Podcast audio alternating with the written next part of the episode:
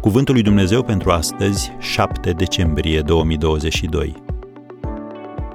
Te rog să nu fie ceartă, că suntem frați. Geneza 13, versetul 8. Când se iscă cearta în familie. Certurile din familie scot la lumină tot ce e mai rău și tot ce e mai bun din noi. Însă nu conflictul în sine este problema, ci caracterul. Neînțelegerea nu face decât să descopere ce este important pentru noi. Prioritatea lui Avram era familia, a lui Lot să se îmbogățească. Preocuparea lui Avram era armonia, a lui Lot era autoconservarea. Avram era mâna de credință, Lot de lăcomie.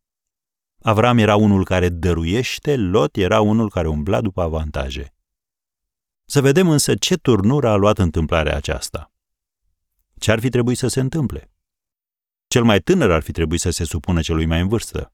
Ucenicul ar fi trebuit să-l recunoască pe lider. Persoana mai puțin spirituală ar fi trebuit să o recunoască pe cea mai spirituală. Însă Lot a eșuat în toate aceste privințe. Ce s-ar fi putut întâmpla? În calitatea sa de slujitor ales de Dumnezeu, Avram și-ar fi putut asuma statutul de privilegiat și ar fi putut impune voința, dar n-a făcut-o. Ar fi putut să se preocupe de victorie, dar n-a făcut-o. I-ar fi putut pretinde lui Lot restituirea datoriilor, dar n-a făcut asta. Și atunci ce s-a întâmplat de fapt? Mai întâi Avram a pus relația mai presus de interesul personal. În al doilea rând, a renunțat la drepturile sale pentru a menține pacea în familie. În al treilea rând, a întors celălalt obraz și s-a lăsat pe mâna lui Lot. Cel mare a cedat în fața celui mai mic. Cel puternic a avut îngăduință față de cel mai slab.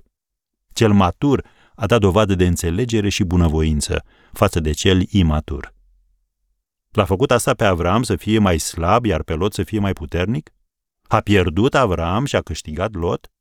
Nu. Dumnezeu are întotdeauna ultimul cuvânt. Și iată-l care a fost.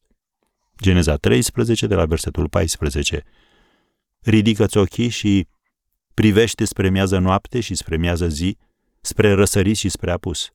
Căci toată țara pe care o vezi, ți-o voi da ție și seminței tale în veac. Am încheiat citatul. Când faci lucrurile după voia lui Dumnezeu, ești cu siguranță pe drumul care duce la pace și prosperitate.